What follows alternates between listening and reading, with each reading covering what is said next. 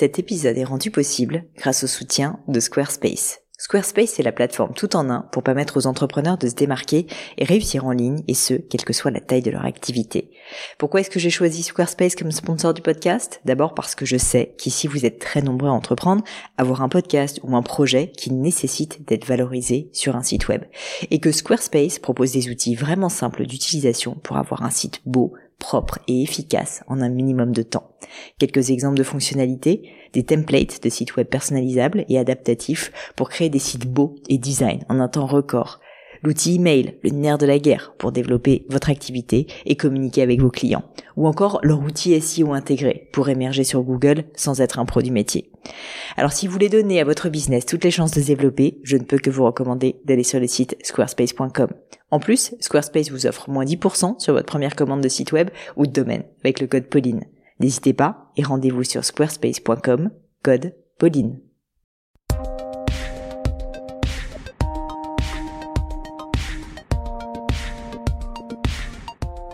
Hello à tous, ici Pauline Léniaud et bienvenue sur Le Gratin. Alors pour ceux qui ne le savent pas encore, avec ce podcast, j'interviewe des personnalités remarquables pour parler de leur réussite et essayer de décrypter avec elles les clés de leur succès. On parle de la réussite au sens large et dans des domaines vraiment très variés.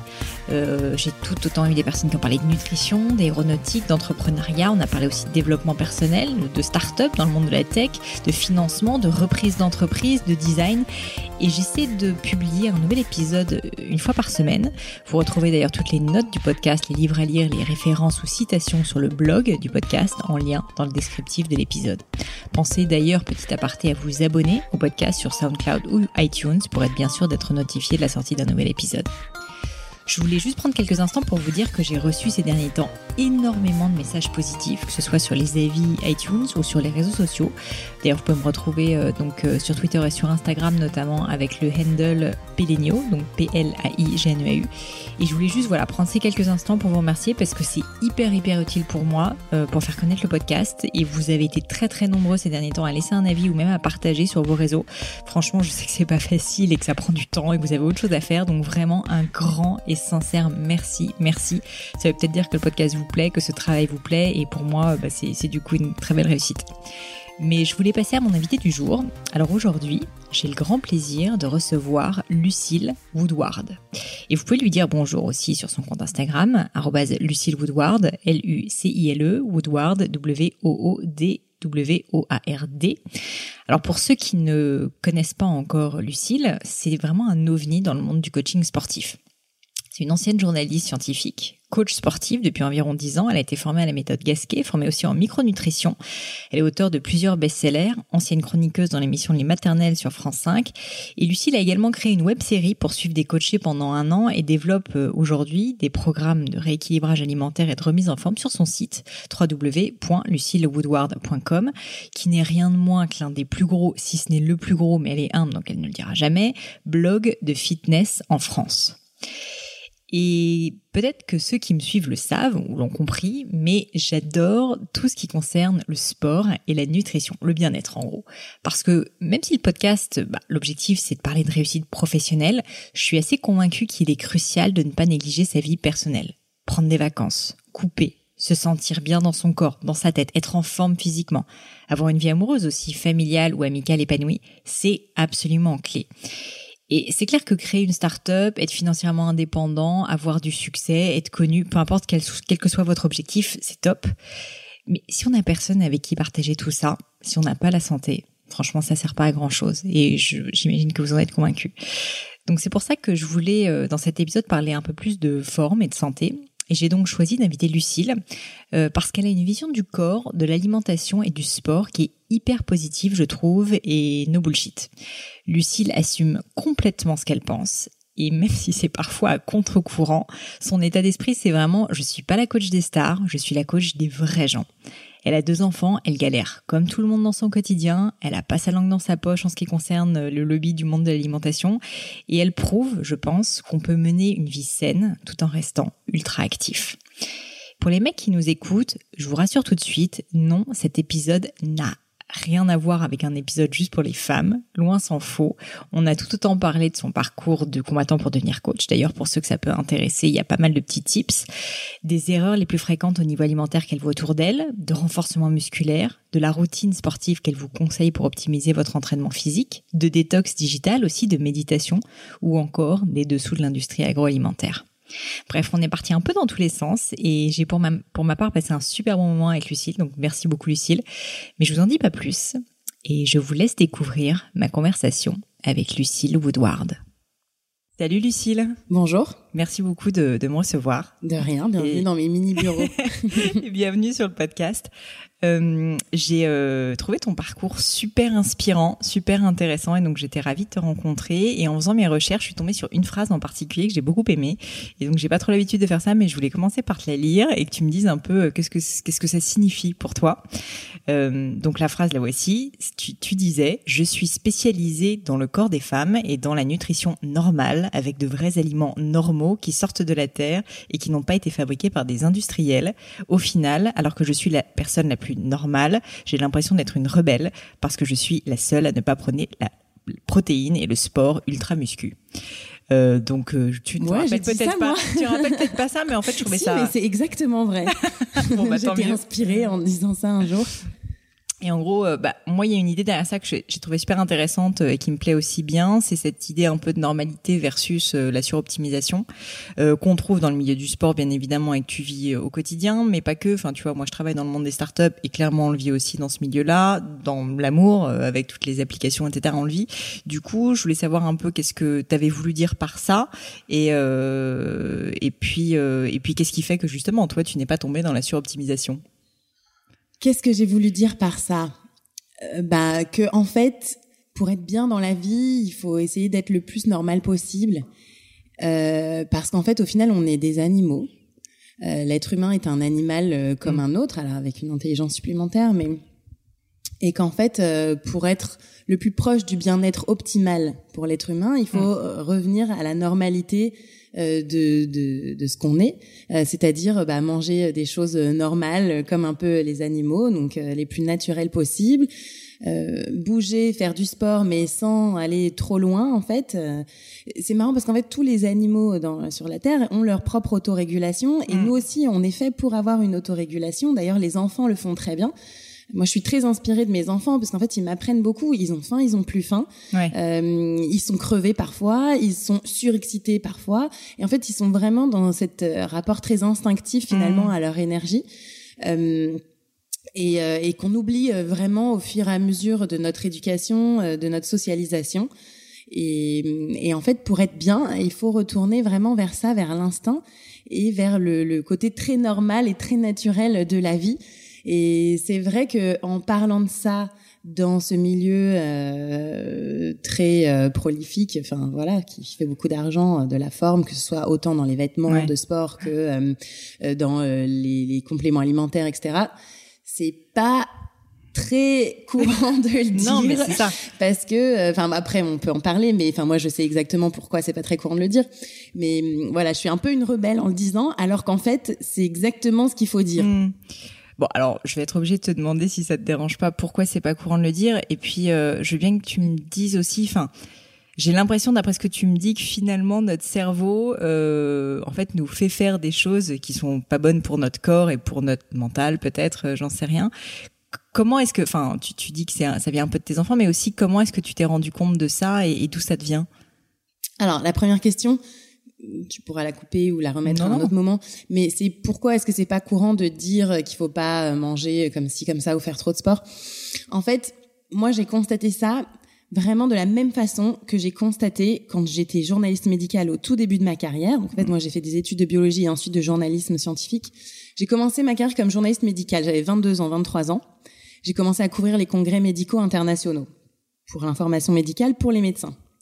J'ai fait ça et j'étais euh, jeune diplômée, je kiffais mon métier, le journalisme, la science, la médecine, sauver le monde. Vraiment, j'étais pleine de, de, belles envies et de belles idées. Et donc, je me retrouve là-bas. Euh, et pendant trois, quatre ans, je n'ai couvert que des informations pour les labos pharmaceutiques. Hmm. Et en fait, très vite, tu te rends compte que le journalisme médical, ça n'est que de la couverture euh, de Mm. médicaments pour les labos. Tu n'es que à la botte de l'industrie pharmaceutique. J'ai pas honte de le dire, hein, c'est clairement ça. Euh, et donc du coup, j'ai passé mon diplôme de coach sportif après parce que, enfin voilà, c'était une passion, je voulais absolument le faire. Et ensuite, j'ai voulu mélanger ce côté journaliste et euh, coach sportif. Et je me suis retrouvée exactement dans le même dans le même truc en fait. C'est-à-dire que euh, bah le le monde de l'information, de la communication autour du sport et de la remise en forme est exactement pareil que l'industrie pharmaceutique ou que l'information médicale à la botte des compléments alimentaires, de Ouais. l'industrie de la protéine ou des équipementiers sportifs ou euh, du matériel. C'est exactement la même chose en fait. Mm. Pourquoi? Parce qu'en fait, tout comme pour informer les médecins, il faut beaucoup d'argent parce qu'il faut envoyer les journalistes à l'autre bout du monde pour couvrir les, congrès médicaux internationaux. Il faut beaucoup d'argent, ça coûte cher. Les médecins, par exemple, eux, ils veulent pas payer euh, des journaux d'information, ça les saoule. Donc ils veulent que ce soit gratuit. Quand c'est gratuit, forcément, il y a de la pub et du coup, voilà, c'est du public communiqué. Et c'est exactement pareil dans le sport ou la remise en forme. Ça coûte cher de créer de l'information, ça coûte cher de créer du Ouais, contenu. Moi, je ne fais que créer du contenu, que ce soit sur Instagram, sur YouTube, sur Facebook. Ça coûte très cher. Et pour avoir bah, du financement, qui est-ce qui te le donne? Eh ben, c'est euh, Mhm. l'industrie de la protéine, euh, l'industrie des compléments alimentaires, euh, l'industrie euh, des, enfin les équipementiers sportifs, euh, voilà, et tous ceux qui vendent aussi du maté- matériel, accessoires, etc. Donc en fait, c'est exactement la même Ouais, chose. C'est pour créer de l'information et du contenu, tu as besoin d'argent. Qui est-ce qui te fournit l'argent? Mm. ben, là où il y en a. Ouais, bien sûr. Donc en gros, enfin c'est pour ça que tout le monde parle de la protéine, euh, du complément alimentaire, qu'il faut faire du sport comme ci, comme ça, toujours pour acheter ou en vouloir plus, plus, plus. Euh, parce qu'en fait, on est finan enfin, ils sont financés par Mhm. euh, ce genre d'industrie. Ça, c'est la raison pour laquelle c'est ça changera pas. Ouais. Écoute, on espère qu'avec ton aide, euh, bah, il y a une autre voie quand même. Mais euh, du coup, si on revient sur euh, la, la deuxième question où je te demandais un peu euh, comment euh, co- comment t'es tombé un peu justement dans cette voie de l'anti euh, suroptimisation, bah, j'imagine que c'est en, en vivant ta carrière de journaliste comme tu l'écrivais à l'instant, et puis maintenant aussi via ton blog, YouTube, Ouais. etc. En fait, je pense que c'est aussi venu parce que moi, j'ai commencé dans le métier du coach sportif très tard. Mm. Euh, j'ai passé mon diplôme de coach sportif, j'avais 25 ans, 26 ans. Donc déjà, j'étais vraiment la vieille dans la formation. Euh, Enfin, la plupart euh, des, de mes de mes collègues de formation avaient 18 ans, 19 ans, ils sortaient du bac ou de quelques études, mais donc voilà, j'ai commencé très tard. J'étais déjà presque mariée. Et euh, très vite, j'ai eu ma première grossesse en fait. hein. J'ai passé mon diplôme en 2008 et j'ai, je suis tombée enceinte en 2010. Mhm. Donc très vite, je me suis rendu compte euh, bah, qu'il fallait quand même adapter euh, et j'ai toujours eu envie de rester en forme malgré ma grossesse. Euh, voilà, donc j'ai eu mon premier enfant, ensuite il a fallu adapter, ensuite j'ai eu mon deuxième enfant quatre ans plus tard. Donc en fait, je pense que c'est aussi pour ça, c'est que je pense que si j'avais commencé plus jeune euh, à faire des vidéos sur YouTube euh, à 18 ans, 19 ans de fitness et de remise en forme, j'aurais pas tout de suite été dans le discours que j'ai aujourd'hui, j'en suis sûre. Ouais, Parce qu'au début. J'ai passé mon diplôme de coach sportif en me disant ah, je vais être la reine euh, de la forme. J'étais encore euh, vachement dans la surperformance. Et en fait, finalement, je pense que c'est vraiment ma première grossesse qui m'a aidée, qui m'a vraiment sauvée de, de ce côté euh, ultra performance euh, et pas du tout réaliste de la forme. On est très tenté hein, quand on est professionnel d'aller Bah, là-dedans. C'est très tentant de devenir euh, le super sportif, euh, la reine du machin. C'est- C'est galvanisant un peu. Ouais, ça a pas dû être facile aussi pour toi d'ailleurs de choisir une voie différente et puis alors en plus euh, on le voit tu t'exprimes tes opinions euh, assez clairement et mais je pense que c'est ça Parfois, qui je me fais bien tracher. bah, je peux imaginer, mais d'un autre côté, c'est ça aussi qui fait que les gens qui te suivent t'aiment, quoi, je pense. Enfin, en tout cas, c'est ta, sincérité. Et du coup, euh, enfin, ça a été dur aussi pour toi. Enfin, il y a eu un moment. co- Comment ça s'est passé dans ta tête? Tu t'es posé la question de d'y aller à fond, tu vois, et de te dire, ok, bah en fait, c'est ce en quoi je crois, et donc je vais y aller, et puis je vais être honnête, et moi je vais dire qu'il faut pas suroptimiser, ou, ou en fait, ça a été vraiment naturel? Ça s'est vraiment fait au fur et à mesure, je pense. En fait, moi, j'ai commencé sur YouTube euh, pour faire des vidéos de remise en forme après la grossesse. En fait, euh, au tout début, j'étais coach sportif. Vraiment, j'étais au tout au début de mon métier de coach sportif. J'étais toujours journaliste. Et à l'époque, je travaillais déjà pour Doctissimo. Mm. un site internet d'information santé très reconnu. Euh, et donc, euh, j'écrivais pas mal d'infos sur le bien-être, la forme. Et quand j'ai été enceinte de mon premier enfant, donc c'était en 2010, 2009-2010, euh, bah j'ai, je voulais trouver des, des vidéos pour euh, garder la forme enceinte et je trouvais pas. Alors j'avais acheté des DVD. À l'époque, il y avait encore des DVD. J'avais acheté des DVD de yoga et tout ça américain, mais c'était pas super bien. Et du coup, j'avais proposé à Doctissimo, tiens, on devrait faire euh, des articles sur ça, ou même des vidéos. Mhm. C'était vraiment tout, tout, tout début Ouais, de YouTube tout début, euh, en quoi. 2010. Et euh, il m'avait dit ah ouais c'est une super idée et tout. Bah finalement le temps qui se décide j'avais déjà accouché. Donc euh, j'ai fait les premières vidéos avec Doctissimo de remise en forme après la grossesse. Et ça a tout de suite très bien marché. Euh, et hum, ensuite, j'ai créé mon blog euh, en fonction des questions que je recevais sur ces vidéos. En fait. Donc, euh, les gens justement voyaient mes vidéos en disant tiens, euh, vraiment le, les explications sont très douces, très soft. Et du coup, me posant plein de questions, moi j'ai créé mon blog pour leur répondre. Mhm. Et en fait, c'est vraiment venu comme ça au fur et à mesure, au fil comprends. des questions de mes auditeurs ou lecteurs ou, ou pratiquants Ouais, euh, virtuels. Et donc, c'est vraiment venu au fur et à mesure. Je me suis pas dit tiens, euh, Ouais, moi jour je vais prendre euh, cette direction-là. euh, non, en fait, Non, je mais pense c'est que int- ça me justement, correspond. bah, c'est c'est c'est sympa parce que je, je remarque en fait il y a quand même rarement que ce soit dans les entrepreneurs que je que je rencontre ou euh, ou euh, les financiers etc. En fait, des personnes qui ont vraiment une vision dès le départ extrêmement précise de ce qu'ils vont faire. En fait, tu te fais quand même aussi un peu porter, tu sais saisir des opportunités et j'ai l'impression d'après ce que tu me dis que c'est un peu ce qui t'est arrivé aussi. Ah oui, c'est exactement ça. C'est-à-dire que moi, vraiment, j'ai créé mon blog au début vraiment euh, comme ça, juste pour répondre aux questions qu'on me posait Mhm. sur YouTube, parce qu'on m'en posait Mhm. plein. Et j'avais pas encore l'idée de créer ma chaîne YouTube, donc j'ai créé mon blog à l'époque, parce qu'en plus l'écriture pour moi c'était facile vu que j'étais formée euh, Ouais, journalisme. Euh, donc voilà, donc j'ai créé ça et en effet voilà, je me suis toujours un peu adaptée à la demande euh, des personnes euh, qui me suivent. Et d'ailleurs, quand on me disait ah mais alors est-ce qu'il faut prendre des protéines etc. Bah je donnais mon avis. Mm. Euh, mais c'était pas involontairement pour Oui, rentrer dedans. hein, à l'ép- enfin, voilà. À l'époque, ça a été pas. Maintenant, du coup, euh, je suis devenue Un un, peu, peu le fer de lance du truc. Donc. euh. Bon, ça marche. Euh, je, je voulais euh, justement reparler un petit peu de tes débuts et, euh, et en fait, avant même euh, que, que tu décides de devenir journaliste, euh, euh, dans- scientifique euh, et, et que tu deviennes coach, comment est-ce que tu es tombée dans le sport Euh, et Petite, en fait, tu faisais du sport. Comment ça s'est passé? Ouais, ouais, moi, je suis tombée dans la marmite petite. Euh, mes parents m'ont mis à la natation à l'âge de 6 ans. Ah ouais?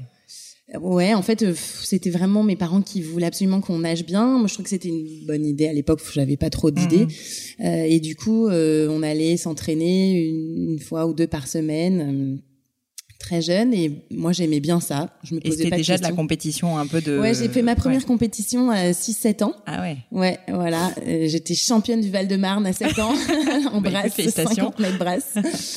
Et, euh, et c'était rigolo, j'aimais bien, comme j'avais un peu de réussite euh, en perf euh, compétition, du coup j'aimais bien, ça me, Mm, mm. ça me faisait du bien. Donc voilà, j'ai continué à nager jusque vers 14-15 ans. J'ai vraiment beaucoup nagé, j'ai nagé 5, 4, 5 fois par semaine. Ah ouais. Donc euh, ça c'était vraiment mon sport. Et en fait, à enfin vraiment ado quoi, j'ai eu le ras-le-bol complet. J'en Mm. pouvais plus, je voulais plus voir une piscine, je voulais plus parler à mes entraîneurs, euh, Mm. je voulais plus aller aux compétitions, ça me saoulait. Et euh, j'ai découvert le fitness dans la même association sportive de ma ville. Euh, voilà, comme ça, un peu par hasard. Euh, C'était une prof de danse qui donnait aussi des cours de fitness. Et à l'époque, dans les années 90, le fitness, c'était vraiment, euh, tu sais, le step, le LIA, Ouais, moitié danse, moitié aérobique, un peu gymnastique. Et bon, je kiffais, Les quoi. collants fluo et compagnie. Ouais, ouais, voilà, c'est ça. Et j'ai commencé à faire de la compétition. D'accord. Ouais, j'ai une âme de compétitrice, hein. je vois ça. Et en fait, il y avait des championnats de France de fitness, de step, donc fallait faire des chorégraphies, Ouais. fallait suivre des cours. Et pareil, bon, comme on était très peu nombreux à faire des compètes, du coup, j'ai vite eu un bon petit niveau, donc j'étais contente. Et vraiment, je voulais absolument faire ça comme métier. C'était mon rêve, ma prof de danse, de fitness, je l'adorais. Je voulais absolument devenir comme elle. C'était mon rêve absolu. Donc toi, quand t'étais petite, tu voulais être prof de fitness Ah ou, ouais. euh, Mais j'ai toujours fait ça. Même quand je m'amusais avec mes copines chez moi dans la maison, on s'inventait des vidéos de danse, euh, on faisait des, des émissions de, de télé fausses avec des faux micros. Enfin, on était, des- j'ai, j'ai toujours voulu faire ça, euh, enfin, sans, ouais, inconsciemment. c'est trop marrant. Ouais, c'est trop marrant. Et, euh, et voilà, donc j'ai toujours voulu devenir prof de sport. Vraiment, c'était quelque chose que je voulais absolument. Et mes parents, ça leur plaisait pas du tout comme idée, c'était Mm. pas du tout euh, Ouais. dans les années 90 quand ta fille elle veut devenir prof de danse ou de fitness, euh, tu kiffes pas. Non, mais c'est Surtout clair. quand tu l'as mis dans une école privée pour qu'elle fasse des bonnes études. Donc euh, ils m'ont plutôt orienté vers des études et pas vers STAPS. Ouais. Pourtant, enfin, c'était une filière pas mal, mais bon, à l'époque, c'était pensé comme boucher, prof de Mhm. sport dans les écoles, c'était pas top. Vu comme ça par mes parents et le, les enseignants à l'époque. Du coup, j'ai fait de la biologie. Après mon bac, c'était la matière que je préférais le plus à l'école. J'adorais la biologie, donc j'ai fait ça, fac de bio, et j'ai adoré. C'était super bien. Euh, donc j'ai eu le DUG et ensuite arrivé en licence, euh, ça devenait beaucoup trop compliqué pour Ouais. mon petit cerveau. C'était que de la chimie euh, sous la hotte toute la journée en blouse blanche, ça me saoulait Mhm. vraiment, j'aimais pas du tout. Donc j'ai arrêté et euh, je me suis orientée vers du journalisme scientifique. Et pour une fois dans le monde, le conseiller d'orientation de la fac a fait un boulot génial Bah, et m'a j'avoue, vachement bien. Parce que parce- comment tu t'orientes vers le journalisme scientifique, c'est Comment quand tu même prends c'est connaissance assez de niche. cette formation C'est- c'est ça. Non, je suis Moi, j'ai découvert la formation en découvrant ton parcours. Ah ouais, ça m'étonne pas. Mais euh, ouais, franchement, il y avait une fille euh, à l'orientation là, à la fac Ouais. de Créteil. Alors, cette dame, je, je l'ai jamais revue, mais je la remercie trop parce qu'elle m'a orientée vers exactement ce qu'il me fallait. Et j'ai fait ça, c'était à Jussieu, une formation à Jussieu. De, euh, c'était une maîtrise, licence maîtrise communication, information scientifique et technique. Ça m'a vachement plu, ça m'a vraiment ouvert sur un nouveau monde que je connaissais pas du Mhm. tout des nouvelles personnes, une nouvelle façon de voir euh, la vie, le travail. Et donc, j'ai commencé comme journaliste médicale. Mhm. Euh, D'abord pour LCI, euh, une émission enfin, pour la chaîne télé. À l'époque, c'était Famous. Et ensuite, vraiment dans une boîte de prod pour l'information médicale. Et donc, tu me disais, tu as fait ça pendant 3-4 ans, c'est ça? Voilà, c'est ça. J'ai fait ça pendant 3-4 ans. Et, euh, et en fait, j'avais 24 ans. Tout allait très bien dans ma vie. J'avais un bon boulot, j'avais un appart cool, j'avais rencontré l'homme de ma vie, des amis sympas. Enfin, tout allait très bien. Mais vraiment, je me disais, mais il me manquait ce truc Hmm. euh, de me dire, mais enfin, si je le fais pas, je le regretterai toute ma vie. Je serai Ouais, jamais clair. prof de sport. Quoi. Ouais.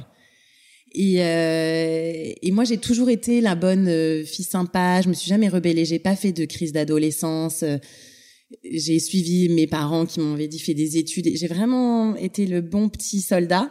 Et en fait, euh, grâce à mon mec de l'époque qui maintenant est mon mari, euh, il m'a vraiment soutenu en me disant mais vas-y, plante tout, passe ton truc, euh, vis ta aidé à vie, quoi, pas, quoi. euh, tu vas être super à faire ça, c'est génial, t'as trop raison. Bon, j'avoue que comme on habitait ensemble, j'avais un peu plus de Ouais, moyens. bien sûr. Donc j'ai tout planté, j'ai fait un fonds gestif. Donc euh, encore une fois, c'est aussi euh, une aide du gouvernement Mmh. qui est hyper intéressante pour clair. la formation professionnelle. Euh, et voilà, j'ai passé le diplôme de coach sportif. Donc c'est long parce que c'est dur à préparer. Justement, alors, ça m'intéresse énormément. Déjà, juste quand même pour revenir sur cette histoire avec tes parents sans du tout leur, leur jeter la pierre, mais j'imagine que le jour où tu débarques et tu leur dis, euh, papa, maman, euh, en fait, euh, je vais quitter mon job bien payé, euh, prestigieux, euh, voilà, pour euh, devenir coach. Savent même pas ce que c'est, a priori. Comment ça se passe? Enfin, qu'est-ce qui s'est passé? Euh, écoute, ça s'est pas super bien passé sur le Ouais. moment. Je pense qu'ils ont dû passer quelques nuits sans sommeil en se disant mais qu'est-ce qu'elle fout? Tout ce qu'on a fait dans notre vie, on a investi, on lui a payé des super études, on a tout fait pour elle et maintenant elle veut devenir euh, prof de sport en collant dans une salle de gym. Et je les comprends, hein, je sais très bien, ça a pas dû être facile du tout pour eux. Ça n'a pas été facile non plus pour certaines de mes amies à l'époque, qui n'ont pas forcément compris non plus. euh, et du coup, j'ai perdu une ou deux amies aussi sur le tas. D'accord. Ça n'a pas été facile pour tout le monde. Euh, donc, mon mec à l'époque, mon futur mari, mon Lui, mari, t'as vachement soutenu. a été hyper bien et c'est vraiment grâce à lui. De toute façon, il le sait, je lui dois tout, mais il le sait. Euh, et certaines de mes amies, au contraire, m'ont vachement soutenu en disant mais si c'est génial, vas-y à fond, tu vas cartonner, c'est ta vie, c'est ta passion, Hmm. je te comprends trop. Donc voilà, il y a eu plusieurs écoles, mais non, clairement, mes parents, ça leur a pas du tout plu. Et euh, pendant très longtemps, enfin trois quatre ans, quand, quand j'étais coach sportif, euh, pas du tout connu ni rien sur les réseaux sociaux, Hmm. et ils continuaient à dire à leurs Oui, voisins et à leurs amis que j'étais journaliste à LCI, journaliste médicale.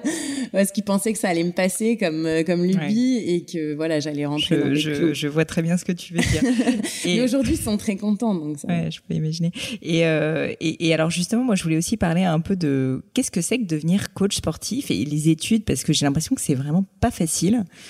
Concrètement, ça ressemble à quoi Enfin, après, euh, peut-être que je me trompe, hein, mais ça ressemble à quoi une semaine ou enfin, c'est quoi en fait la vie d'un jeune qui devient coach sportif? Alors, coach sportif, c'est un métier euh, qui est normalement régulé par euh, le gouvernement, par le diplôme, mais malheureusement aujourd'hui, il y a vraiment un énorme flou artistique autour du diplôme.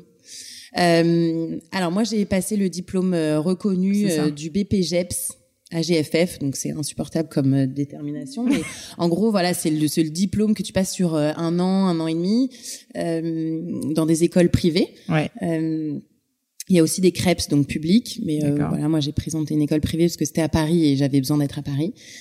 Euh, donc déjà, les tests d'entrée sont très difficiles musculairement Pour surtout. rentrer déjà? Ouais, en fait, faut déjà être en super forme pour rentrer. Et euh, moi, j'étais juste quoi, pratiquante de fitness. J'y connaissais rien trop à la muscu. Et donc, en gros, tu dois savoir. fa- Alors moi, à l'époque, il fallait savoir passer trois tractions pour une femme. Donc ouais, c'est ça, c'est quand même différent pour c'est quand même différent pour une femme pour un homme, mais quand même pour une femme Ouais, trois tractions, Pour un homme, c'est 10, je crois. Pour une femme, c'est trois tractions. Il faut savoir faire euh, trois squats au poids de corps. Donc, par exemple, moi, je pèse quand même 66 kilos, donc trois squats à 66 kilos. Ouais. Alors maintenant, je sais les faire, mais quand on n'a jamais fait de ta vie, il faut franchement se préparer. Et euh, pareil, il faut savoir faire aussi un développé couché. Donc, tu sais, sur le banc, pousser la barre euh, comme l'inverse d'une pompe. Euh, et là, je crois que c'était 50% du poids de corps, un truc comme ça.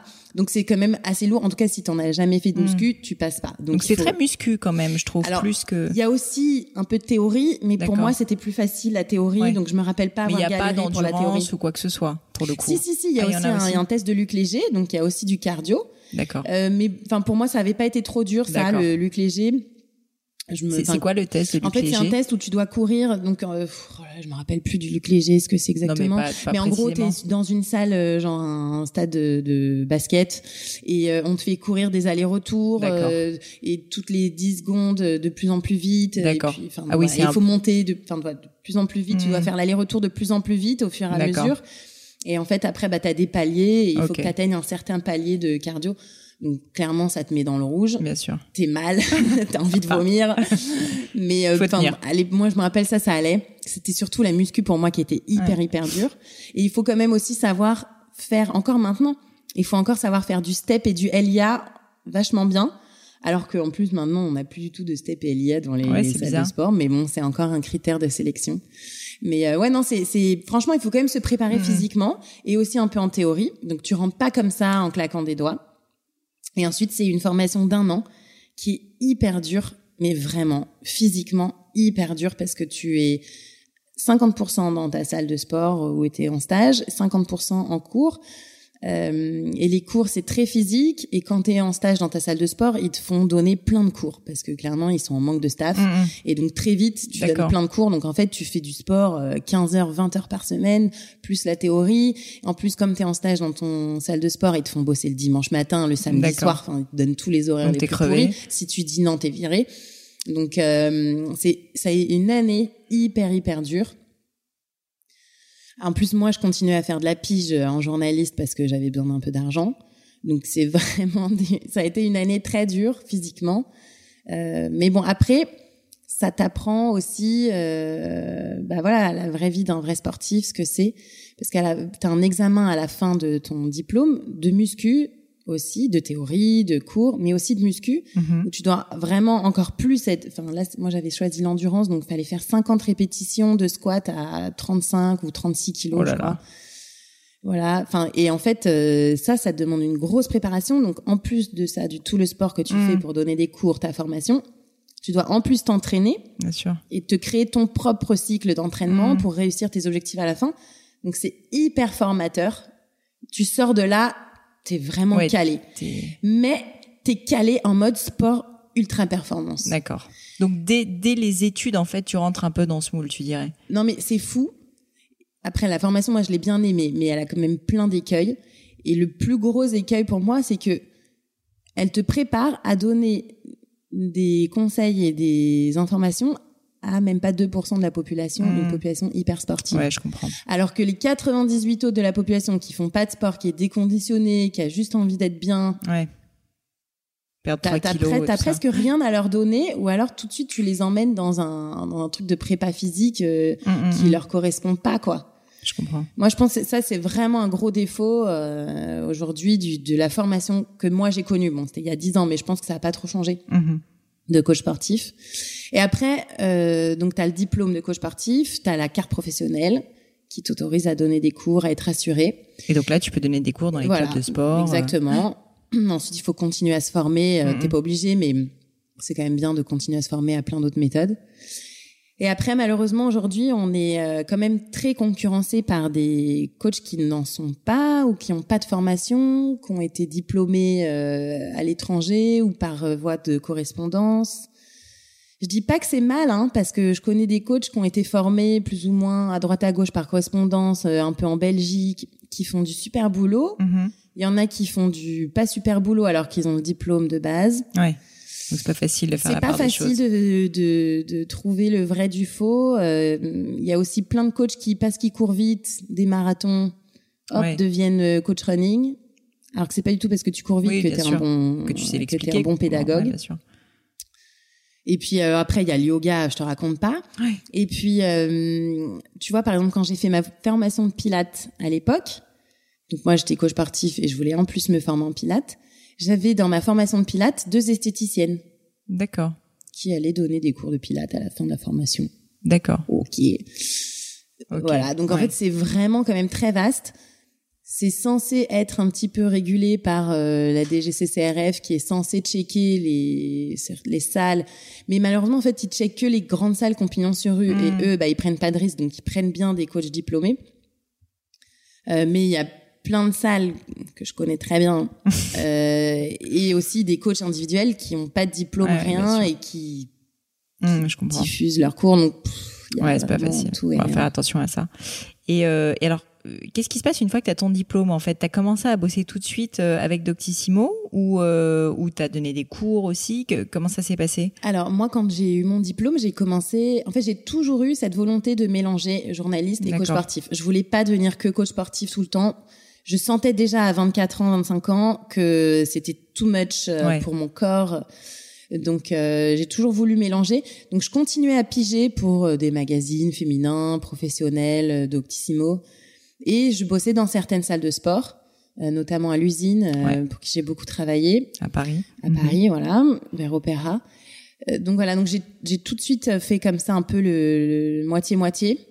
Ça me plaisait vachement bien. J'avais un peu une vie euh, gypsy bohème, c'était cool. je gagnais pas beaucoup d'argent, mais euh, c'était chouette. Euh, je vivais de ma passion. Mon mari était hyper content pour moi, donc voilà. Et, euh, et en fait, des vidéos pour Doctissimo, j'ai commencé assez tard finalement, enfin au moins deux ans après euh, avoir eu mon diplôme. Mhm. Donc euh, j'ai travaillé comme ça, comme coach dans des salles. C'est dur hein, d'être coach dans des salles. C'est bien au début, mais très vite tu peux te lasser. Tu donnes plein de cours, on Ouais. t'exploite à mort. euh, on veut pas que tu te ménages. euh. c'est c'est quand même des métiers super durs. D'ailleurs, moi, quand j'étais en formation, on me disait la durée de vie d'un coach sportif, c'est cinq ans. Ah oui. Et en général, du coup, il y a une reconversion. Et euh, on m'avait dit même pour les femmes qui ont des enfants, c'est moins. hein, tu vois, ouais. sympa. Mais parce qu'en fait, tu te ménages pas et tu peux vite euh, vraiment rentrer dans le tunnel de donner plein de cours, notamment des cours Les Mills, body pump, body attack, Ouais. body combat, body step, body vibe. Tu te les enchaînes, tu te les enquilles. Tu peux vite te blesser, en avoir vraiment ras le bol. Donc euh, ça peut être un métier assez ingrat si tu te ménages pas. Ça peut aussi être un métier où tu gagnes très bien ta vie quand tu donnes un petit peu de cours en salle et pas mal de coaching au black. Ouais. Donc euh, chacun le vit comme il a envie. Euh, moi, je connais pas beaucoup de coachs sportifs longue durée. J'en connais certains. Euh, la plupart sont soit fait beaucoup de coaching Mhm. et ensuite ont un peu créé leur système Ouais, bien sûr. de, de coaching dans des entreprises, etc.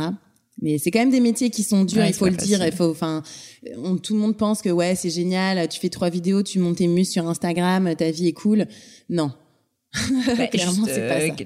Déjà, ça, j'imagine que c'est hyper dur en réalité. Enfin, on sent bien quand même que t'en as presque souffert par moment.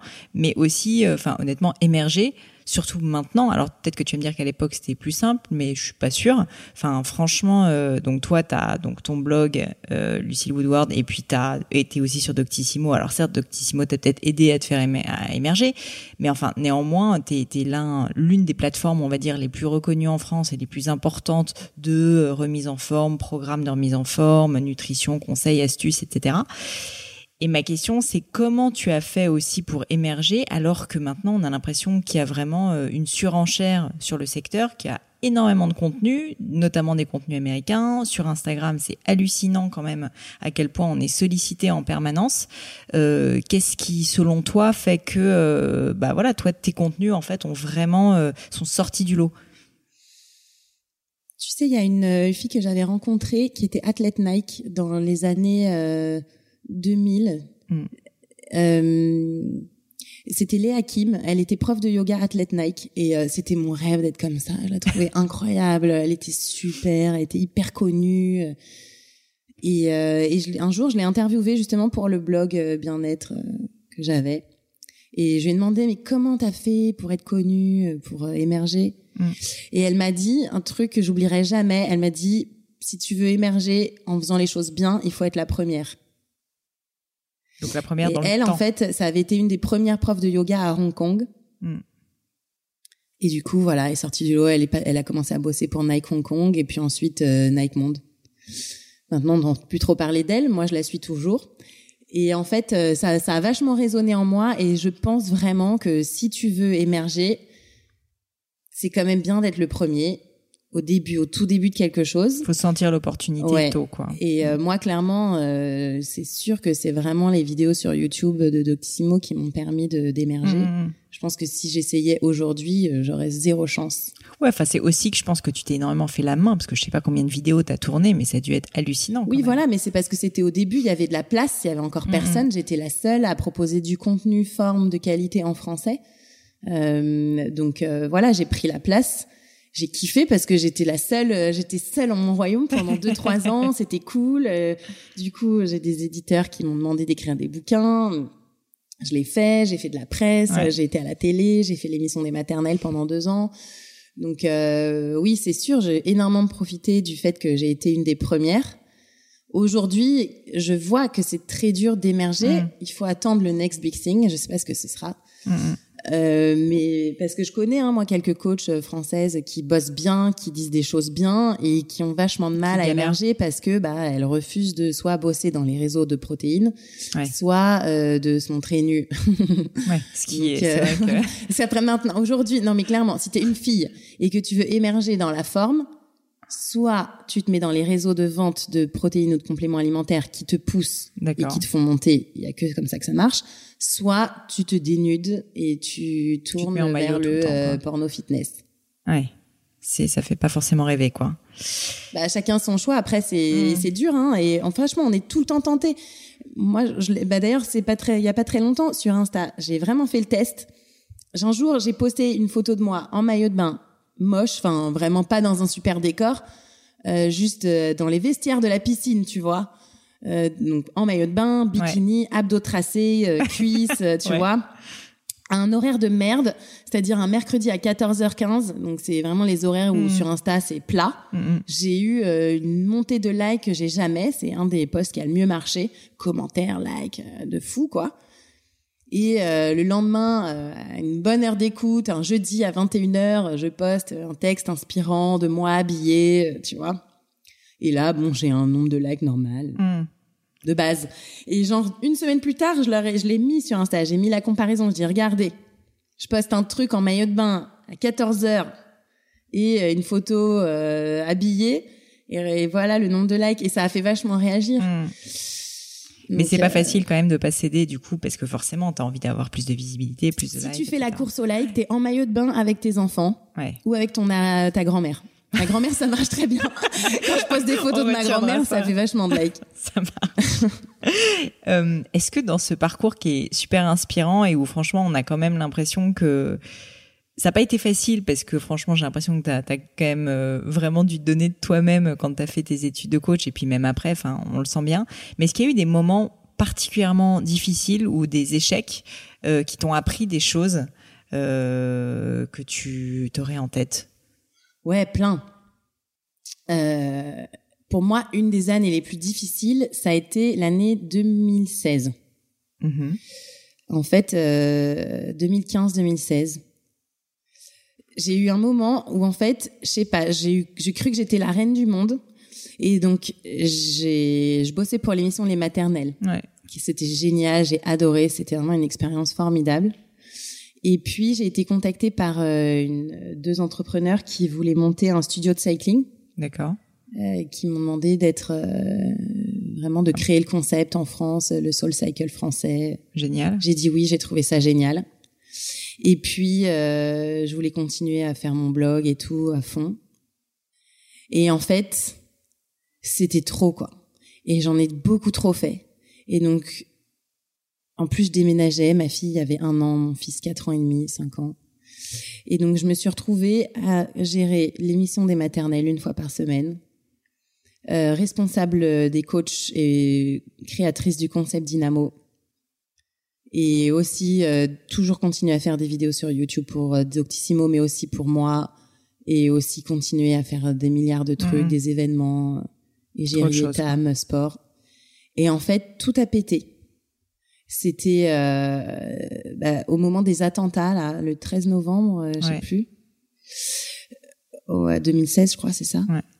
Ou 2015. Et en fait, là, c'était horrible. J'avais perdu 7 kilos. Je dormais plus. Je m'occupais plus bien de mes enfants. J'étais tout le temps irritée, irritable, euh, mal dans ma peau. J'étais pas bien. J'étais crevée en permanence. Et, euh, et mon mec, il me disait, mais ça va pas, t'es pas bien, arrête, euh, arrête le vélo et tout, t'es folle, Mhm. euh, t'en fais trop. Je faisais 13 heures de cardio par semaine. Mmh. Et, euh, et un de mes coachs aussi, Fred, un jour, il m'a vu descendre pour m'entraîner. Il m'a regardé, il me dit, attends, on va pas s'entraîner aujourd'hui, on va aller prendre un petit déj. et il allait me payer un croissant Tellement t'étais, euh, ouais. et qu'il a jamais fait de ma vie. Enfin, tellement j'étais, il m'a eu pitié de moi. J'étais euh, l'ombre de moi-même. Et, euh, et en fait, j'en pouvais plus. Et, et puis en plus, avec les responsables de Dynamo, ça se passait pas bien. Ils étaient pas contents de moi. Moi, j'étais pas super contente. Ils commençaient à embaucher des coachs qui étaient pas diplômés. Enfin, ça, ça m'allait pas. Du coup, j'ai plaqué ça. J'ai pris un gros risque. J'ai décidé d'arrêter vraiment d'un coup, Mhm. d'un du jour au lendemain. Et donc ça, c'était en novembre. Le mois de, au mois de janvier, le, les- le producteur de l'émission des maternelles vient me voir et me dit qu'il arrête, que je suis plus chroniqueuse sur Mhm. l'émission parce qu'ils ont plus de budget. C'était à l'époque où TF1 avait racheté les boîtes de prod euh, qui créaient les maternelles. Ils étaient en low budget et Mhm. du coup, ils ont cuté euh, beaucoup de chroniqueurs. Donc tout arrive d'un coup. Donc dégoûté. Et en février, je pars au ski et je me pète le ligament croisé. Donc, ça a été vraiment exercer, les trois mois. euh, Et, et, et alors, euh, qu'est- qu'est-ce qui s'est passé? Enfin, je veux dire, comment tu t'es sorti de là euh, Euh, et en fait, euh, et en plus, donc je me pète le ligament croisé et j'étais sur une, euh, un nouveau gros projet d'émission YouTube où j'allais coacher cinq personnes pendant un an. D'accord. 365 Body by Lucille.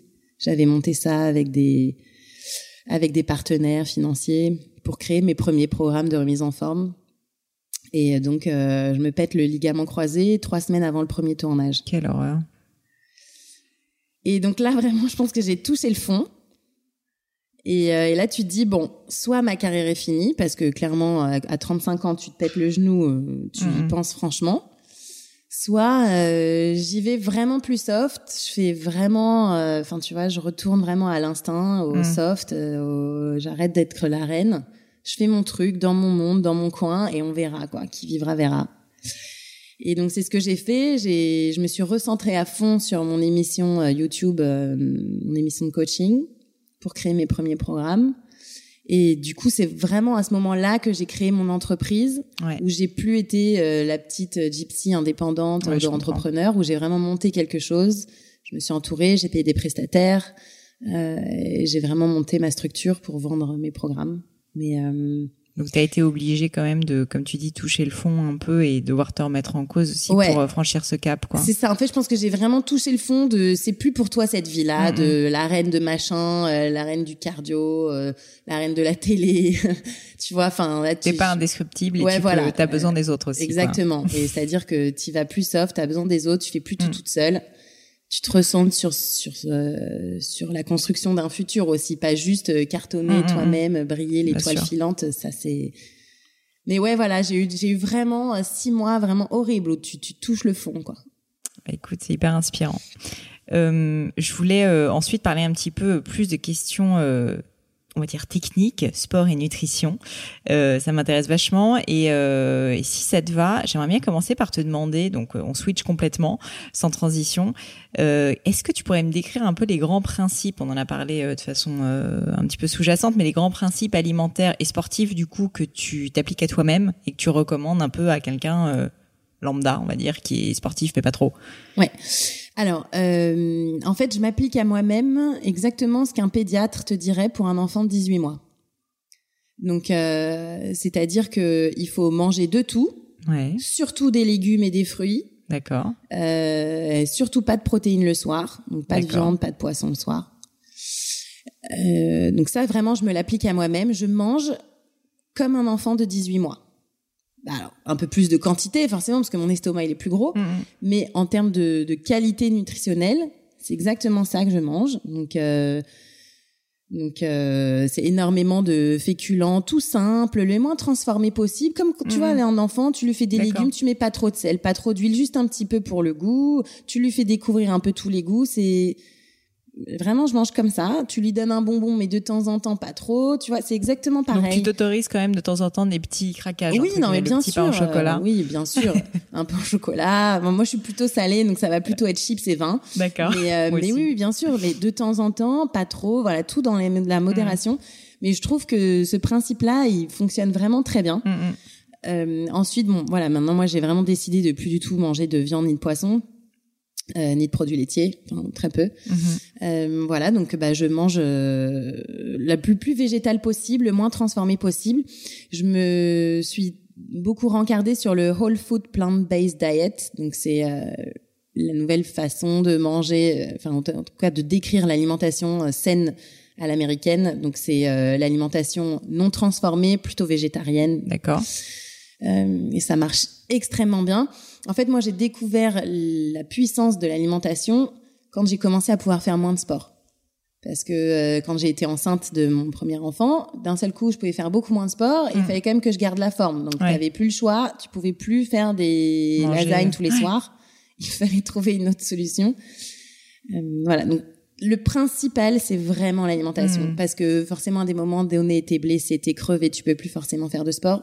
L'alimentation la plus végétale possible, la moins transformée possible, ça marche, mais ça marche de fou sur Mais quand tout tu le dis que ça marche, c'est-à-dire tu, tout tu- le monde tu- dégonfle, Tu dégonfles et tu t'es bien. Enfin, qu'est-ce qui se passe? Tu dégonfles, tu te sens mieux, t'as beaucoup moins de problèmes digestifs, euh, mais ça marche pour tout le monde. Pour moi, Ça, c'est pour le mon côté mari, transformé ou c'est le, c'est les protéines qui font euh, les problèmes digestifs dont tu parles, le, le- la fatigue. c'est le côté, c'est surtout tout ce qui est graisse animale. D'accord. Voilà, donc euh, soit dans les viandes, dans les produits laitiers, mais aussi tout ce qui est transformé, euh, donc euh, sucré euh, Mm, mm. et euh, voilà gélatinés, euh, aérés, Ouais. enfin, on- Mixé. J'ai pas envie de savoir comment ça Voilà. fait. amidonnés, émulsifiés. Tout ça, en fait, euh, ça, ça, ça, ça empêche une très bonne digestion. Mm. On est encore une fois des animaux. On partage 99,5% de nos gènes avec les gorilles. c'est vrai. Et tu vois, tu vas au zoo, Ouais. Il y a écrit partout sur les barrières ne nourrissez pas les animaux de chips, de popcorn, de barbe à papa. Surtout quand vous arrivez à la cage des gorilles, ne leur donnez pas de trucs, trucs, trucs. Tu vas voir comment les gorilles sont alimentés. Ils leur balancent des carottes, des choux. Parfois, ils mangent un peu des insectes, mais bon. Et après, au zoo, tu continues avec tes enfants, tu vas au restaurant. Et là, Et hop. là, t'as des fish nuggets et des Ouais. knacky balls et des frites et du coca. mais non, mais c'est vrai. Non, non, mais Donc, clairement. euh, le principal, c'est vraiment l'alimentation, Mhm. la plus végétale possible, la moins transformée possible. Ça marche pour tout le monde. Quand on a 99 ans, quand on a 70 ans, mm. euh, quand on a 45 ans, 25 ans, 18 mois. Ça marche pour tout le monde. Euh, et ensuite, pour le sport, euh, souvent les gens ils pensent que je fais beaucoup plus de sport que en réalité. Mm. En fait, je fais entre 5 et 6 heures max de sport par semaine, D'accord. ce qui est pas, Pas ouf. mal. Oui, c'est pas mal, mais c'est pas non plus ouf Mm, euh, mm, mm. pour une professionnelle de la forme. Donc, je cours une fois par semaine, voire parfois deux, mais une c'est sûr. Je nage Ouais. une fois par semaine. Je fais du yoga une ou deux fois par semaine. euh, et je fais de la musculation au moins une fois par semaine. D'accord. Et ensuite, parfois, je rajoute un peu de rameur, un peu de cycling. Mm. Et c'est important justement ce parce que du coup c'est hyper euh, diversifié. Souvent les gens, euh, moi que je vois autour de moi, me disent bah moi je fais de la course à pied et ils courent trois fois par semaine ou ils font de la musculation, notamment les hommes, ils font énormément de musculation et euh, le cardio finalement ils en font pas tant que ça. Pour toi c'est justement important d'avoir un peu, enfin j'ai l'impression qu'à chaque fois tu es dans un, un en fait un état d'esprit de la mesure, essayer de faire les choses bien mais avec voilà avec intelligence. Euh, qu'est- Qu'est-ce que t'en penses? Ouais, c'est hyper important de varier. En fait, la monoactivité, c'est hyper néfaste Mm. euh, pour l'organisme parce qu'en fait, ton corps, il s'habitue complètement à un seul effort Mm. et du coup, dès que tu lui en donnes un autre, bah, il peut plus facilement se casser. Euh, ou il va plus facilement se blesser, euh, il va être moins adaptable. En fait, c'est l'adaptation qui permet au corps d'être toujours en forme. On doit tout le temps changer son entraînement, varier les choses pour qu'il soit toujours en adaptation. Mm. Déjà, un, ça lui fait brûler plus de calories. Et ça lui demande tout le temps d'être un peu plus souple, un peu plus euh, instinctif sur les Mhm. réflexes, un peu plus fort et un peu plus adaptable. Donc, c'est sûr que si on a envie de cartonner, de performer, de courir un marathon en 2h30, Ouais, il faut. il faut faire. de la monoactivité. Mais ça, c'est même pas 2% de la population Ouais, qui est sûr. intéressée par ça et qui a le temps de le faire aussi. Mm, mm. Donc, en revanche, si tu as juste envie de faire du sport, d'être bien en forme, il faut absolument mélanger le renfort, le cardio et les étirements. Ouais. Donc, musculation, renforcement musculaire, cardio, donc faire battre son cœur, les poumons transpirer, une activité un peu longue durée, et étirement. Mm, mm. C'est les trois, c'est le triptyque, c'est Ouais, le triangle. Si t'as pas ces trois-là, Hyper complémentaire quoi. tu vas être moins en forme, tu vas être moins bien. Et c'est vraiment hyper important d'avoir les trois. Et, Et- souvent, on néglige. Et si tu avais un exercice, alors après c'est très basique et honnêtement, euh, mais juste pour que les gens comprennent, euh, un exercice dans chacune de ces trois catégories, un exercice de yoga que tu recommanderais pour quelqu'un par exemple qui a, tu vois, pas beaucoup de temps à consacrer au sport, qu'est-ce que tu pourrais leur dire? Bah, déjà, pour les étirements, si tout le monde faisait une salutation au soleil, ça dure, euh, ça dure une minute, la salutation au soleil, donc t'en fais 5, 6 de suite. Allez sur le site de Lucille, vous les Voilà. verrez. Déjà, ça, c'est génial. Ensuite, rien que le fait de marcher 20 minutes par jour, ça fait quand même un peu de cardio, monter Mm. les escaliers. Ça, ça marche super bien. Donc, essaie de marcher le plus possible, pas trop prendre les Mm, transports. mm, En tout cas, la voiture. Et ensuite, en renfort, un seul exercice, c'est difficile. Ouais. Euh, mais euh, c'est quoi C'est plutôt des femmes ou des hommes qui t'écoutent? J'ai les deux, c'est vraiment 50-50. Bah alors un exercice pour femmes, un exercice pour parce que c'était une de mes questions d'ailleurs. Est-ce que c'est différent, euh, notamment le, le sport, est-ce qu'il doit être abordé différemment euh, pour hommes et pour femmes? Euh, alors attends, trop de questions. Euh, un exercice pour femmes, bah, je dirais, je dirais la, la fente alternée, c'est vraiment bien pour les jambes, mais aussi les abdos. La fente, alternée, tu peux me décrire fente, le truc? Tu et puis tu comme si t'avançais en fente. Ah oui, d'accord. Tu vois Donc tu descends, enfin, on- Ouais, je tu- pense qu'il y a des vidéos. Voilà, c'est ça. C'est un pied devant, l'autre derrière. Tu descends presque à genoux et puis ensuite t'avances. D'accord. Je tu mettrai un lien euh, fente sur, sur les notes. Ça c'est pas mal. Et pour les hommes, euh, la pompe. Ah ouais. Ouais. Ah, j'aurais pas pensé. Bah, la pompe large, ça te fait et le gainage des abdos et les pectoraux, mais aussi les triceps. Et si Mm. tu la fais bien bien large, ça te fait aussi le dos. C'est pas mal. D'accord, Parce intéressant. que bon, euh, c'est, enfin, il faut aussi qu'ils travaillent les jambes, les hommes, mais je sais très bien que l'homme euh. va surtout vouloir du haut du corps. C'est sûr. Et la femme plutôt le bas. Oui. Et, euh, et du coup, j'avais mon autre question que j'ai un petit peu oubliée, mais qui était, euh, oui, euh, donc quand même, il faut faire la part des choses entre hommes et femmes. C'est pas pareil, quand même, c'est pas le même entraînement. Alors, c'est pareil en termes de mélange des activités. Mm. Les hommes bénéficient autant que les femmes d'un, d'une diversité des entraînements, Mm, mm. donc de mélanger le renfort et le cardio et les étirements. Les Ouais. hommes ont énormément besoin d'étirements. C'est terrible, ce manque d'étirements chez les hommes, mais c'est ça qui leur crée tous leurs problèmes de genoux, de dos, de chevilles. C'est, c'est dramatique comme les hommes n'aiment pas s'étirer. C'est, Mm. c'est tellement dommage. Oui, parce que Euh, souvent, je pense qu'il y a une crainte chez l'homme de pas être, euh, d'être fin. Tu sais, du coup d'être un peu féminin parce que tu t'étires. Bon, déjà que c'est une activité qui peut paraître féminine, tu vois, le yoga, etc. Mm. Moi, j'ai fait pas mal de yoga. Souvent, il y a très peu d'hommes. Et puis, euh, et puis, je sais que bon, notamment aux États-Unis, mais même en France, maintenant, il y a un peu cette tendance. T'as envie d'être un peu euh, baraqué, quoi. Et donc, ils se disent que l'étirement, c'est pas bon. Exactement, ce qui est faux, absolument. Mais euh, ça, c'est une très mauvaise connaissance euh, de la physiologie. mais bon, casse le mythe du coup Lucie. Mais oui, mais c'est pas l'étirement qui va t'empêcher de gonfler hein. Au contraire, parce qu'en fait, plus tu t'étires, plus tu vas ouvrir l'amplitude articulaire. Donc en fait, par exemple, si tu t'étires les pectoraux, tes épaules, ils vont s'éloigner de la mm. cage thoracique, donc tu auras encore une plus grande amplitude à muscler. Donc ce sera encore plus joli, tu seras encore plus baraqué. Super. Donc au contraire, par exemple, tu vois les nageurs, ils sont très souples du dos. Oui, et tu vois la taille de, tu vois la taille de leur muscle, ça fait rêver. Hmm. eux, ils s'étirent beaucoup le dos. Hmm. ils s'étirent pas forcément en yoga, mais dans leur nage, ils sont très étirés.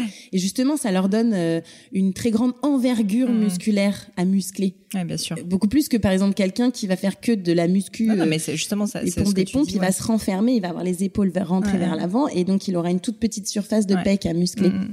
Donc au contraire, étirez-vous. mais euh, Bon, moi, je suis pas spécialisée des hommes. Je pense que les hommes m'écoutent pas trop. Ça les intéresse pas trop ce que je dis. Mais si, mais si. Non, mais bon, je le sais. en fait, ils m'écoutent après, quand ils sont vieux, parce que ils ont fait toutes leurs conneries. Ils ont fait toutes leurs muscu de fou. Ils ont bouffé de la prot. Ils ont eu des problèmes digestifs. Ils ont eu de l'acné. Ils ont eu pué de la gueule. Euh, ils ont fait tous les trucs euh, trashos. Et ensuite, ils viennent me voir en disant, bon, ça y est, je suis prêt je vais passer au végétarisme. à 45 ans, c'est bien, c'est jamais trop tard. Ça marche. euh, je voulais pour terminer, euh, je vais pas te prendre trop de temps, euh, terminer par des questions un peu plus personnelles. Euh, je, je voulais te parler, si ça te dérange pas, un peu de vie privée. Et notamment, euh, j'ai l'impression qu'avec une vie aussi remplie que la tienne, donc euh, entre le sport, quand même mine de rien, 5-6 heures par jour, le fait que tu es sur les réseaux sociaux un peu en permanence, le fait que tu as ta boîte maintenant avec 6 employés, le blog, etc., et que tu as des enfants et une famille, euh, ça doit pas être simple à gérer. Euh, bah, je voulais, euh, je voulais savoir, euh, enfin voilà, comment comment tu fais Et puis aussi, je voulais parler de la grossesse. Donc désolé, il y a plein de questions, mais euh, mais comment comment t'as fait pour t'en remettre aussi au niveau même sportif, tu vois, après ça? Ok. Alors euh, donc pour le côté vie perso, vie privée, vie professionnelle, franchement, c'est chaud. J'ai pas la solution. Euh, je pense qu'on est des centaines de milliers de femmes au monde, mais euh, en France beaucoup, à bosser énormément, mm. à jongler. Jongler, c'est vraiment le mot entre les gosses, les transports, le travail, son mari, ses copains, l'envie de tout bien faire, mm, mm. euh, les maladies, les pipi au lit. Ouais. Je, je sais, je, je, j'ai pas trouvé la solution. Moi, je jongle en permanence. Euh, je parle à mon mari. Choix oui, je fais des choix, clairement. Je parle à mon mari par Google Calendar. On s'envoie des invitations. Sexy. euh, je suis pas là, tu peux chercher les enfants. Oui, non. C'est la majorité de notre communication en semaine. Euh, il faut faire des choix. Moi, franchement, j'aimerais bosser tellement plus. Mm. Je rêverais de pouvoir bosser jusqu'à 21h tous les soirs, de faire des milliers d'événements, d'aller partout en France, de faire des tournées. On me demande tout le temps, viens là, chez nous, ici, à droite, à gauche. Mm, mm. Je peux pas.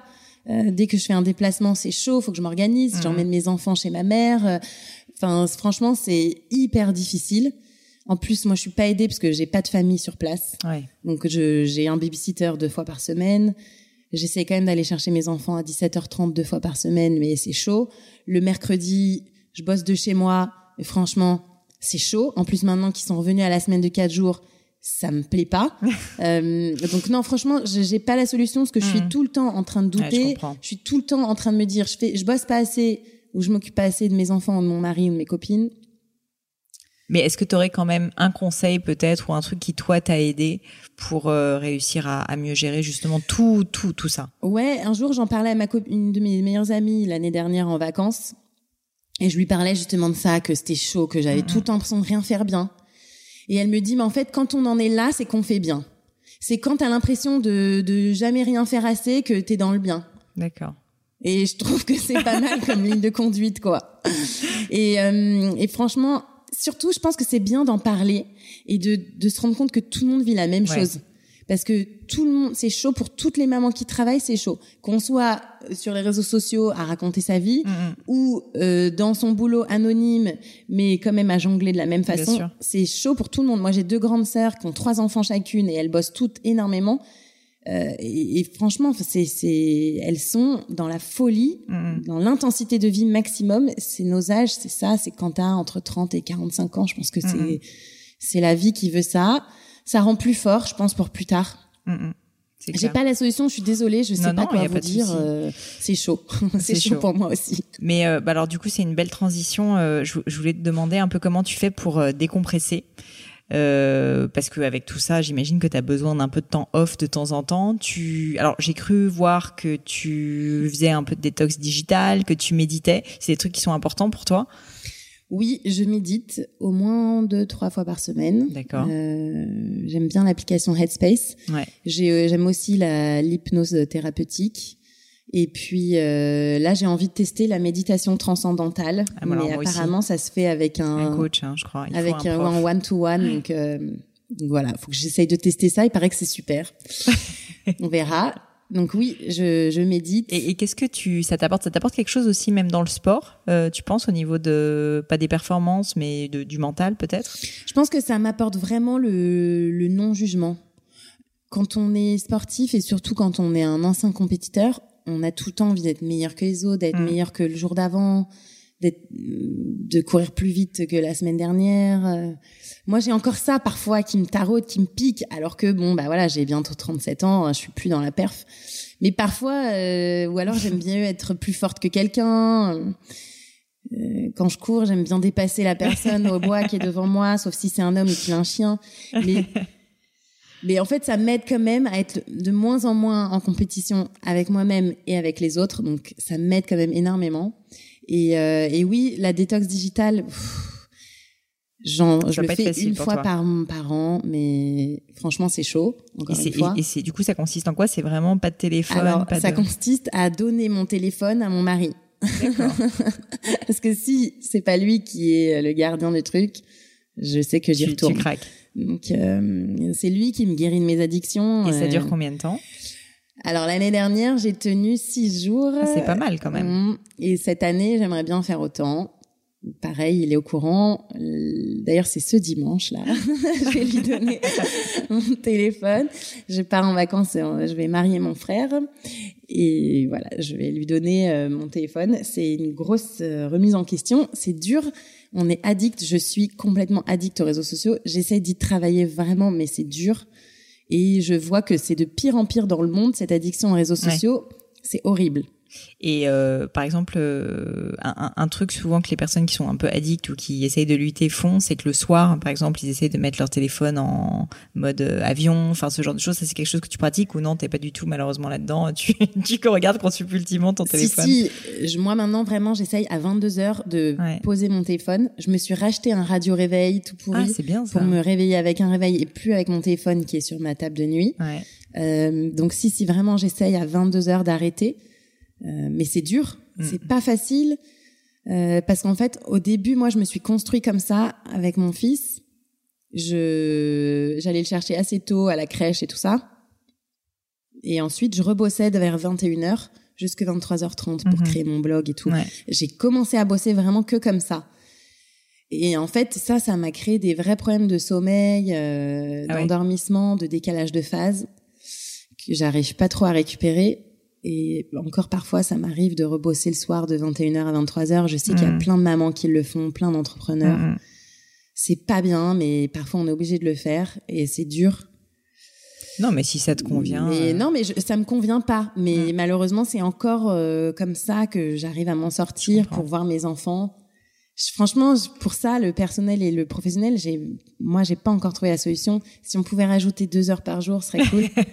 mais non, mais j'essaye vraiment d'arrêter les téléphones et les ordinateurs à 22 heures pour m'endormir à 23.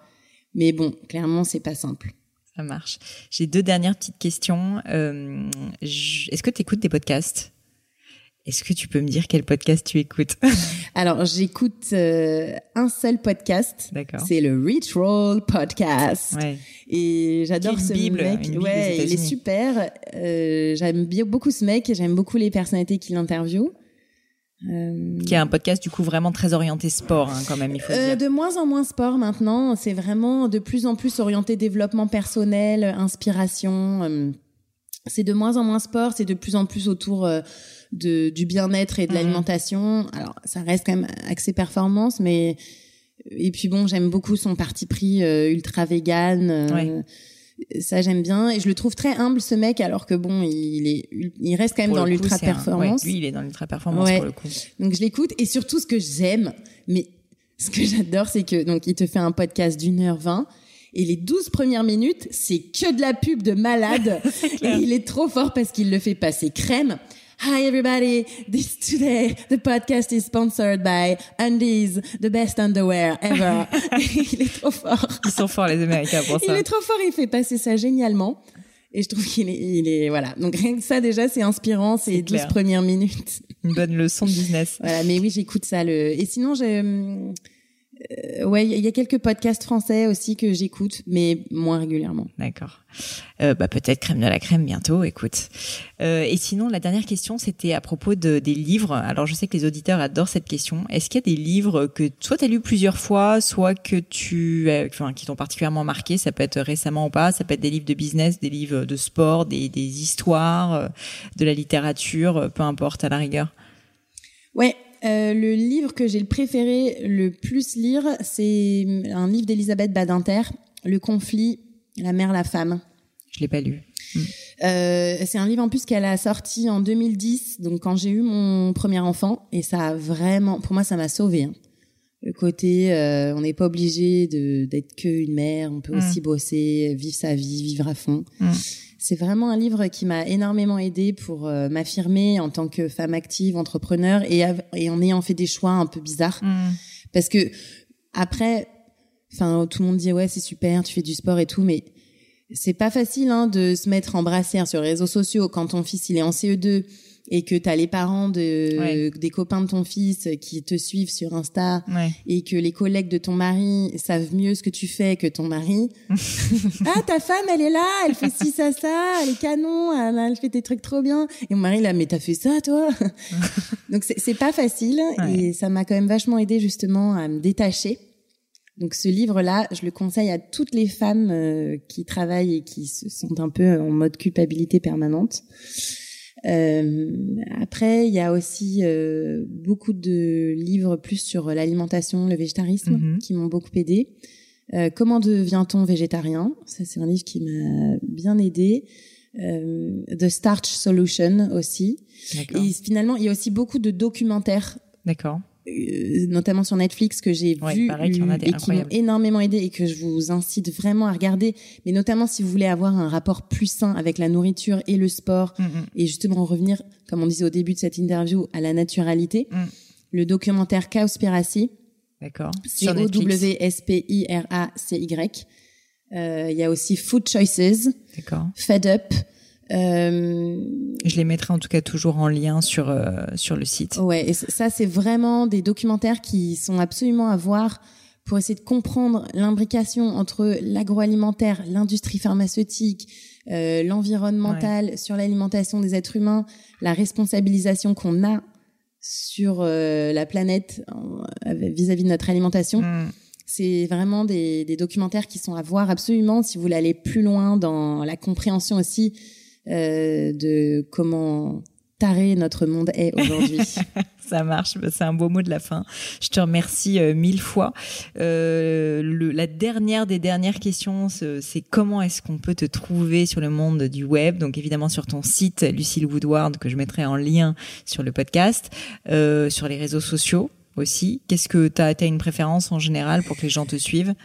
Chacun suit ce qu'il a envie de suivre. Donc, euh, si t'es plus lecture, bah, tu vas sur le blog une fois par semaine. Euh, j'essaye d'avoir un papier. Euh, si tu préfères des vidéos, des recettes, tu me suis sur YouTube.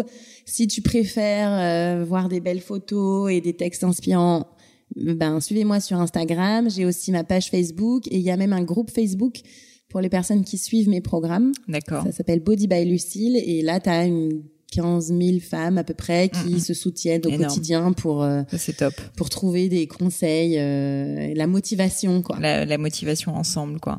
Bah écoutez, euh, je mettrai tout ça en tout cas sur le blog et puis euh, n'hésitez pas à aller regarder les programmes de Lucille qui ont l'air de très très bien marcher et tout ça est très inspirant. Merci beaucoup Lucille pour ton temps. À bientôt. Hello à nouveau. Et quelques dernières petites choses avant de vous quitter. Comme d'habitude, si vous cherchez les notes de l'épisode, avec toutes les références, que ce soit les outils, les livres cités, c'est simple, allez directement sur le descriptif du podcast sur l'appli de votre choix. Aussi, si vous souhaitez me contacter pour me poser des questions, me proposer de nouveaux invités peut-être, ou juste me faire un feedback, n'hésitez pas. Euh, J'adore ça, les feedbacks. Donc foncez directement sur Twitter ou Instagram sous le pseudo Pelenio, P-L-A-I-G-N-E-A-U. J'essaye de répondre quand on me parle, donc n'hésitez pas. Et comme à chaque fois, vraiment mille merci d'avoir écouté jusqu'ici. N'oubliez pas, si le podcast vous plaît, que vous appréciez tout ce travail, euh, le plus simple pour m'aider, c'est tout simplement de mettre euh, bah, soit un petit mot doux, soit une note 5 étoiles sur iTunes ou de partager sur vos réseaux sociaux aussi. Ça donne le moral, ça m'aide énormément à faire connaître le, podcast, donc n'hésitez pas. Voilà, merci à tous et je vous dis à très vite pour un nouvel épisode.